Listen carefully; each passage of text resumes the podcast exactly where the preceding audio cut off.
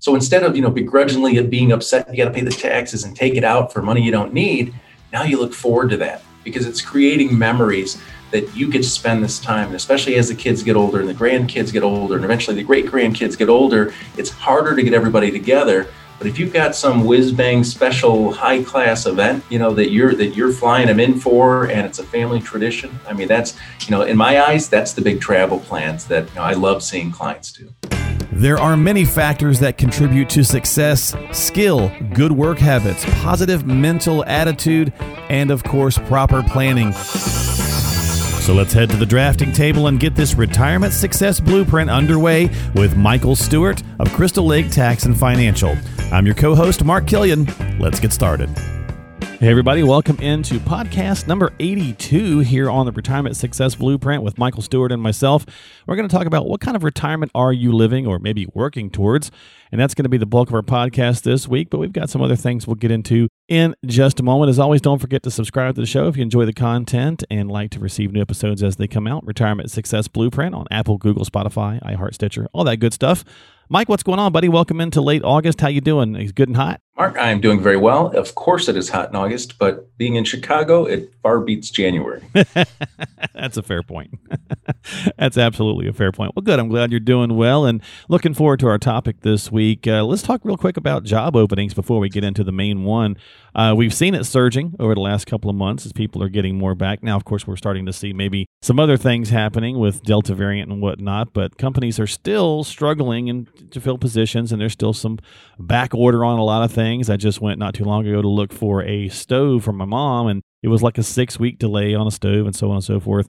Do you think we're still moving forward, or do you think we're still are we slowing down, speeding up? What's your thoughts? Yeah, I think we're still moving forward. You know, we're still gradually filling those. You know, and a lot of those jobs getting filled or at least vacant, you know, trying to get filled right now are in the hospitality space, you know, the industries that were the most impacted by mm-hmm, kind right. of the shutdown. And, and a large part of that is, you know, there's, you know, political, depending on which side of the fence you're on, talk about, well, it's because everybody's getting all this extra unemployment. And that may have been true a year ago. But once they kind of got rid of that 600 extra, you know, stimulus on there, some states even started phasing it out. That's usually not the reason as much anymore.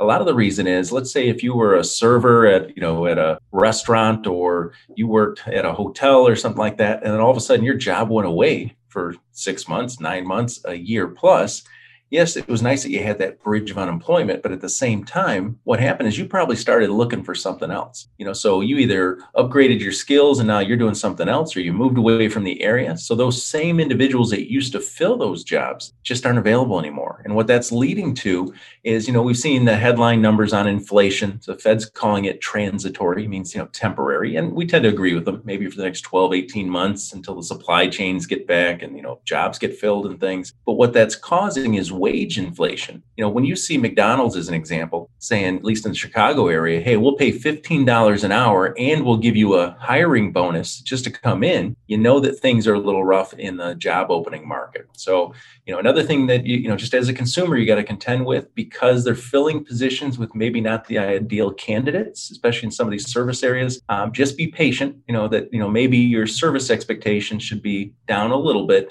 and just be understanding of kind of you know that this is a slow train moving, you know, getting out of the station here, and eventually everything will kind of get back to normal. Yeah, Definitely. Well, you know that's that's kind of the goal, right? Getting everybody back to work, doing those things. Because when you're working, uh, you're working towards you know eventual retirement. And so, what kind of retirement are you going to be living for, or are you working towards? That's our main topic this week. Mike says everybody's got a different goal, right, or a reason, or something that they'd like to accomplish. At least we hope they do, anyway. In retirement, there's various motivations for folks. So I've got four or five here we can go through. Uh, maybe you can just share a story, or you know, just a comment or whatever you'd like on on some of these. But let's start with number one, which is for most people, it's probably going to be spending more time with family. I think we've seen a push over the last, well, really number of years, number of years, really, to people say instead of maybe necessarily leaving a legacy, maybe they want to actually spend more of that money with the family while they're still alive, right? You know, doing things, uh, second home, a summer home, uh, or maybe just traveling to see them, whatever the case might be. What are you seeing there? Uh, yeah, I think spending time with family, you know, be it both, you know, their adult kids, you know, grandkids if they're out there, uh, you know, even even distant family in that, especially coming off of you know 2020 when you didn't even have that opportunity. I think what a lot of people have realized is that your greatest asset isn't money, you know, and and, and when individuals get 60s and 70s, they start getting this. You know, a lot of the youngers, you know, younger ones, and even us when we were younger didn't get it. But your greatest asset is time, right? So if you retire and you say, okay, I've got another 20, 30 years ahead of me, you know, not just for retirement, but really for life, then your perspective changes a little bit. And I'll tell you a little bit in our practice. So I've been a fiduciary financial planner for over 20 years. And in the first 10 years, when we would talk to individuals about their money, they would say, "Oh, you know, I, I want to, I, I, don't want to spend any of the principal. You know, I'm gonna, I'm gonna kind of pinch pennies a little bit because what I really want to do is make sure I leave it for the kids." And then in the last 10 years, so coming off of two bear markets, you know, in 2000 to 2002, 2007 to 2009, you know, two big crashes. The last 10 years, that, that's changed a little bit, and it says, you know what? I want to use this money now, not only for my lifestyle, but I want my kids, my grandkids to help enjoy it as long as it, once again, doesn't impact your lifestyle and retirement. I want to see them enjoy it. I don't want to just wind up leaving them a bucket of money at some point. Because if you think about if your client, if our client lives to 90, their kids are, you know, are about 70 years old already. So how much are they really going to enjoy that money? They would rather see them use it, you know, in the years in which not only they can see it, but the, but their kids and grandkids could actually use it the most. Yeah, definitely. Uh, and maybe so, you know, if you're wanting to take some of this money that you've been building up, maybe you want to spend time with family. Maybe you want to buy some stuff. That's number two. Nothing wrong with that, right? I mean, it might, you know, somebody might say, "Oh, that sounds shallow," but why? I mean, you've worked towards it. Do what you want with it. We saw a huge push in um, recreational vehicles in this past year or so. Uh, maybe you want that. My brother, for example, Mike, he used to have a '67 Chevelle uh, when he was in high school. And now that he's retired, he's really would like to get another 67 Chevelle just to kind of have, but they're not cheap, you know, so you got to plan for these things. No, that's that's right. And we talked about it in the last episode that, you know, for 35, 45 years, individuals had been savers. You know, that's why they could retire. And now they've got to flip a switch, not only, you know, if they want to get some big stuff, but also just how they're going to get a paycheck in retirement, you know, from their assets. So one thing that we work with clients on, you know, it's kind of like a dream board, if you will, is on one side you say, okay, let's solve your retirement income. How much income do you need now? And let's kind of make sure it's a rising income to keep up with inflation after that.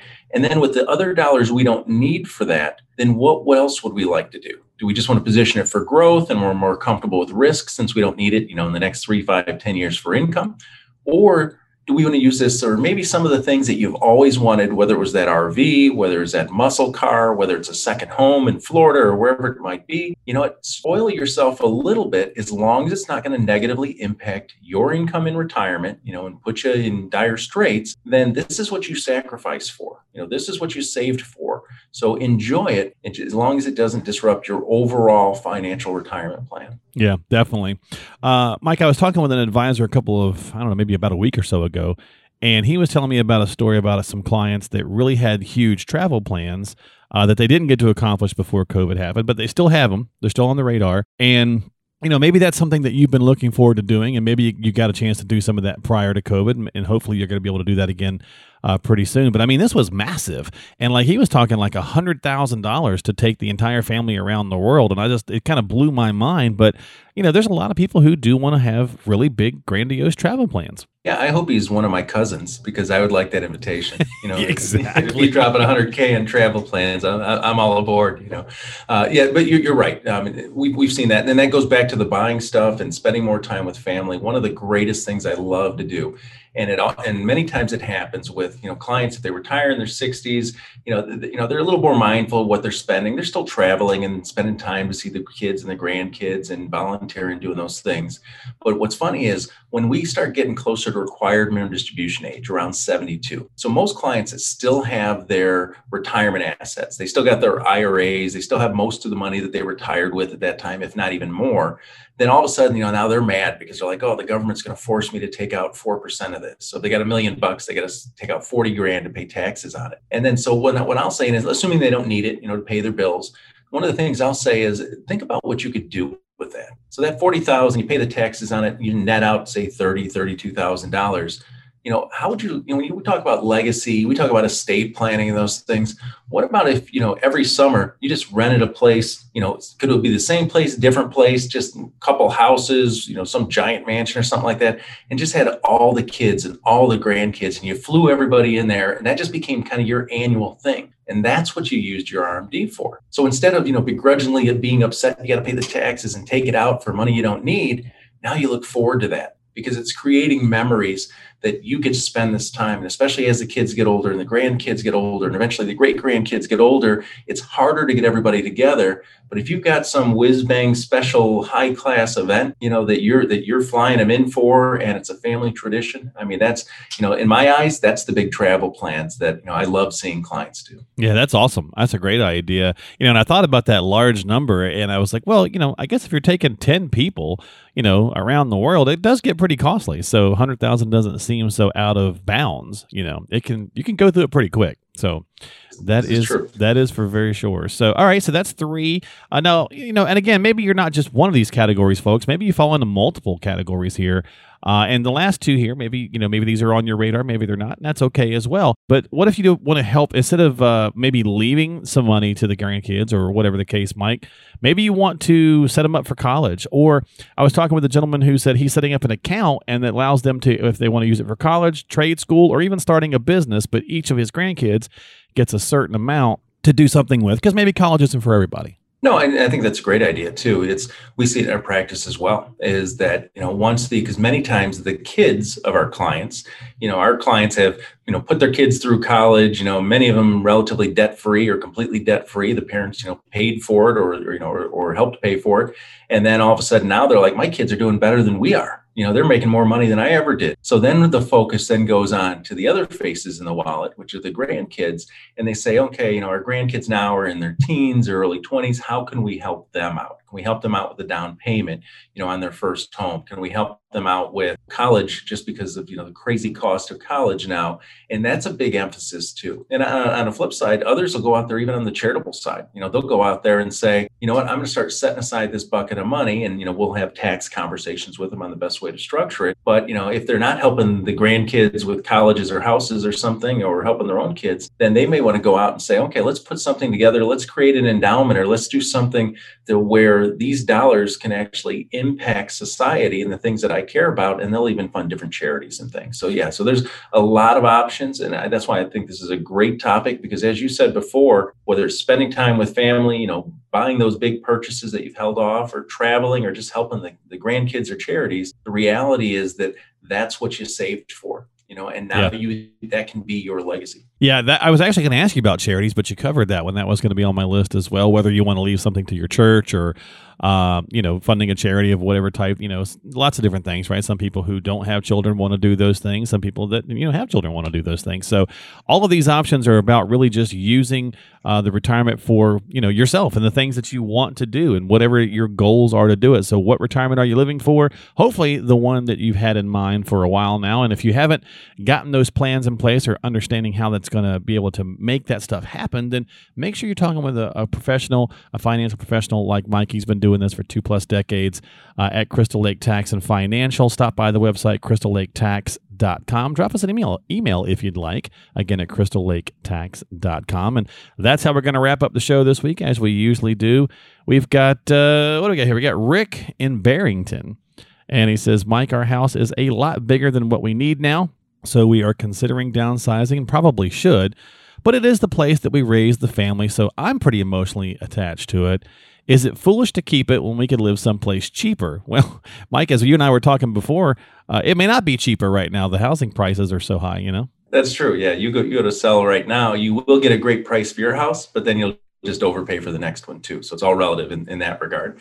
Uh, yeah, Rick and Barrington, it, it, really comes down, and this is something normal, especially for individuals when the kids are gone, and you know, and and now the work's going to be gone too, and you're going to retire. All of a sudden, you're thinking, should we downsize? Should we not? So independent of what's going on in the real estate market, and really it comes down to kind of two different conversations on the financial planning side, Rick. One is cash flow right? So, you know, here in Illinois, you get the third highest property taxes in the country. It averages about three, three and a half percent of the value of your house. You know, so it's not uncommon for somebody out here in the suburbs to be paying fifteen, twenty thousand dollars a year in property taxes. Uh, you know, so just moving to a place to cut that in half gives you a thousand dollar a month raise. You know, even for the same price of a house, just from a property tax decrease. So one is on your retirement budget cash flow wise, do you need to downsize? You know, because once if the paycheck's coming away and we come then, you know, what do we need to do that way? So that's kind of a math one. But then there's a qualitative one too, which is it's about aging in place, right? You know, uh, do you need a ranch instead of, you know, the two story or the three story with the walkout basement just as you age, if it's someplace you want to keep? You know, do you have a big yard? What's the upkeep on that over time going to wind up being? And other things like where are the kids and grandkids? A lot of people want to you know move a little bit closer to them as well. So those are some kind of more qualitative things you know the cash flow side of it and can we afford it in retirement? That's the quantitative. Then we got the qualitative of you know what do we want our lifestyle in retirement to be as well as you know where's where's the other family? But at the end of the day it really comes down to cash flow. Can you afford it? And I know there's an emotional attachment to it, but more importantly, is that where you want the next part of your life to be? Yeah. Uh, you know, or are you're looking for something different. So there's no wrong answer. You just want to understand both the quantitative and qualitative aspects of that. And Rick would be happy to help you with those. That's a great point, Mike. I was thinking the same thing as you were starting to go through that. And I thought, well, you know, as we age too, sometimes we just can't get up and down the stairs anymore or whatever the case might be. So, multiple aspects to uh, consider, not just the emotional component uh, or just the, uh, the financial. So, great points. Good conversation as always here on the Retirement Success Blueprint with Mike Stewart. Uh, if you have some questions or concerns of your own, please, again, check with a qualified professional before you take any action on something hear on our show or any other podcast uh, of a financial nature or radio show. Reach out to Mike at 815 526 3092. That's 815 526 3092. Hit that subscribe button on Apple, Google, Spotify, iHeart, Stitcher, whatever platform you like to use for your podcasting needs. You can find it on uh, any of the sites there, or you can just find all of it in one central location at crystallaketax.com. That's crystallaketax.com. Mike, thanks for hanging out with me as always. Uh, we'll talk after Labor Day, and I hope that you have a fantastic one. Mark, you as well, and it will be football season the next time we talk. So I am even getting more excited. There you go. We'll see you after Labor Day, folks. Have yourself a great one. We'll talk to you soon here on the Retirement Success Blueprint with Michael Stewart from Crystal Lake Tax and Financial. Investment advisory services offered through Sound Income Strategies LLC, an SEC registered investment advisor. Crystal Lake Tax and Financial and Sound Income Strategies LLC are not associated entities. Crystal Lake Tax and Financial is a franchise of the Retirement Income Store. The Retirement Income Store and Sound Income Strategies LLC are associated entities.